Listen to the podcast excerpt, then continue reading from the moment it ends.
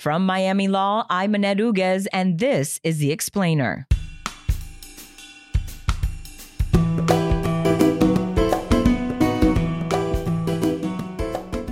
So, this is one of the most dynamic times I've ever seen in education in terms of admission to law school and admission to the bar. Thanks for joining us for the first episode of season 12 of the Miami Law Explainer, a legal affairs podcast where Miami law experts lend context and historical relevance to today's headlines.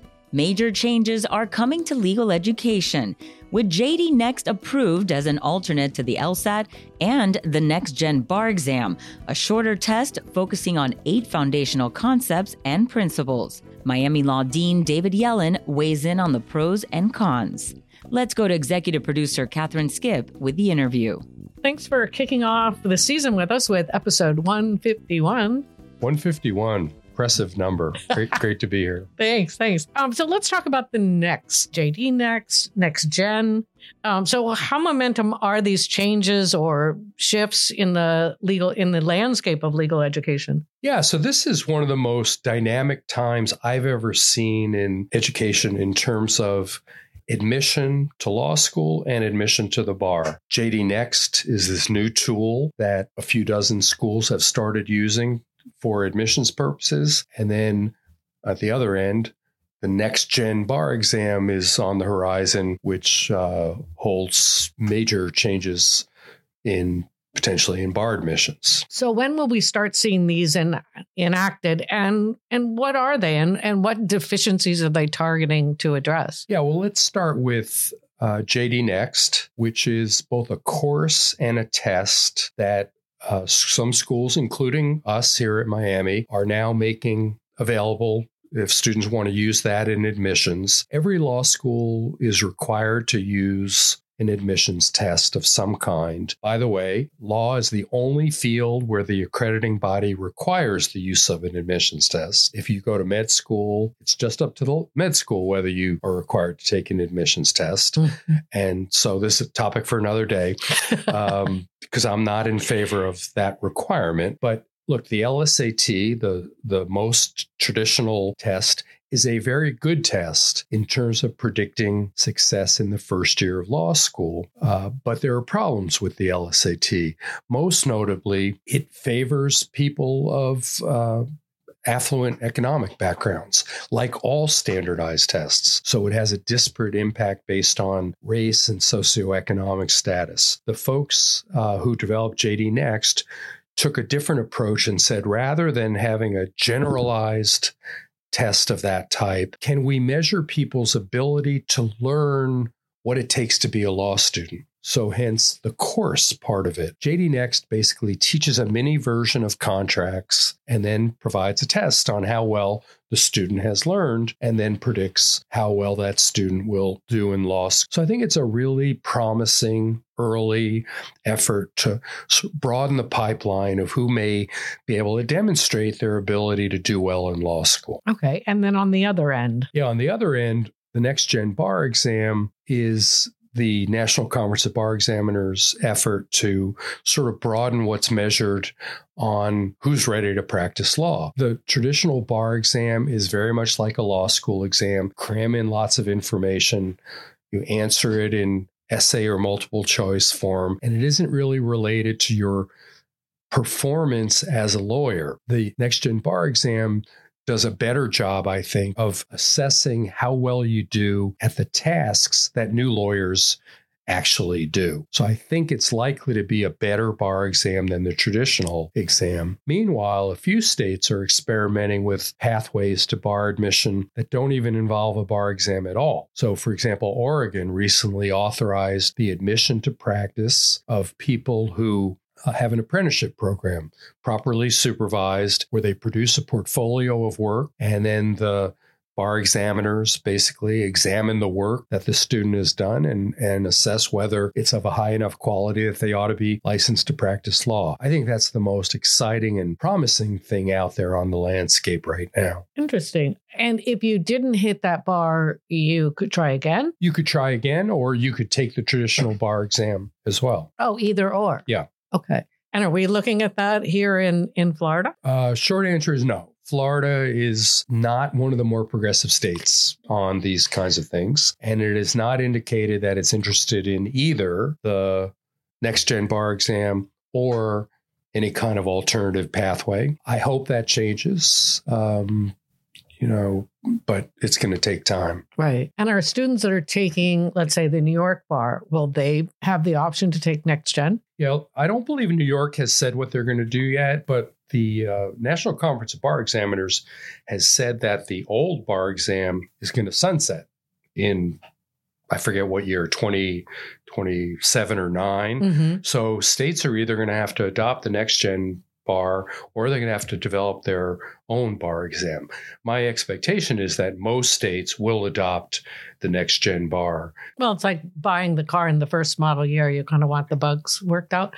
Per, there, right, right. Is there widespread acceptance of JD Next uh, and the other programs throughout legal education? And if not, why not? Yeah, so JD Next has been authorized sort of on a temporary basis by the ABA so that any law school that wants to use it just has to ask for permission to do that. Mm-hmm. Meanwhile, there've been there was a big study just completed done that concluded that it is a valid and reliable test with some caveats. Mm-hmm. So we'll see what the ABA does, but my expectation is that they will conclude that it's totally up to law schools whether they use the LSAT or JD Next or the GRE. And could they say they'll use all three or oh, sure. like in options? Our, in, in our case, we allow students to submit any one or more of mm-hmm. those tests. Okay, great. So, uh, another program that we discussed when we last spoke in season 10 was a priority to launch first rate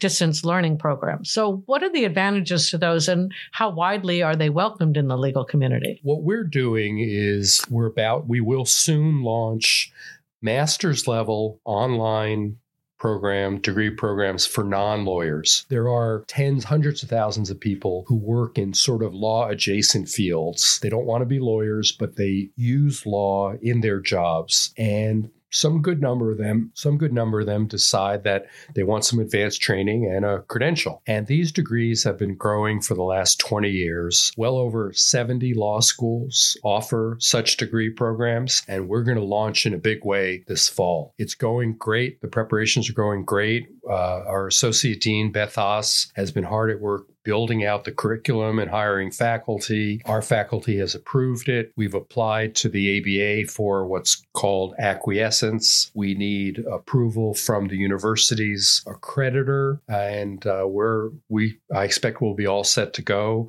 and uh, ultimately we'll have several hundred students uh, in in these programs. And the programs are individually focused, let's say, on contracts or compliance. Are they sort of a, a pathway kind of? Yeah, exactly. They they will we will have multiple pathways for people who work in different fields. So, for example, uh, compliance. There are it's a whole career to be working for a business doing compliance work and that's going to be one pathway human resources is a pathway where lots of people in hr really are applying legal statutes and principles all the time and we have four or five in mind that we'll offer. Excellent. Cool. Well, I don't want to let you go without. I know um, AI was a big thing at the ALS conference recently. So, going back to where does technology help and where will it hurt? And as you were speaking about Oregon's program, you know, that they're producing a, a portfolio, how are we going forward using or monitoring the use of, of AI? I'm completely convinced that AI is going to have a dramatic, huge effect on law practice and legal education. Uh, the fields that are most uh, open to or vulnerable to AI are knowledge based fields like law. You know, ChatGPT 4 was way better than ChatGPT 3. And a couple years down the road, I think it's very likely that ChatGPT and other platforms will be able to produce really high quality legal work. So, what that means is that law firms are going to increasingly rely on it for cost purposes. And that's going to affect the job market, and that's going to affect how we train students. So it's too early to know with any great certainty what the future is going to look like, except that it's going to look very different than it does today. It's already a major issue in assessing student work, whether you're talking about a paper that a student writes for a course, or in the case of Oregon, you know, if a student is coming forward with a portfolio of projects how do we know that the student or the graduate did that work rather than re- overly relying on uh, ChatGPT or or s- some other platform like that. And that's going to be an ongoing back and forth. You know, there are already programs out there that assess whether a piece of work reflects AI influence or not. And uh, some things will have to be done in controlled environments. I know that a, a number of faculty members have moved away from take home exams to back to in class exams because of these concerns. It's going to be a major focus of discussion, attention, and tweaking and reforming for years to come. We need Paper Chase, the AI edition, new movie. uh, anything to add in closing? No, I think we covered a lot of great territory. Thanks for having me again and come back anytime. All right. Thanks for joining us. See you around. Thanks for joining us for The Explainer and a whole new season of explaining. If you enjoy our show, leave us a five star review with your podcast provider and ask your friends to subscribe. You can always drop us a comment at theexplainer at miami.edu.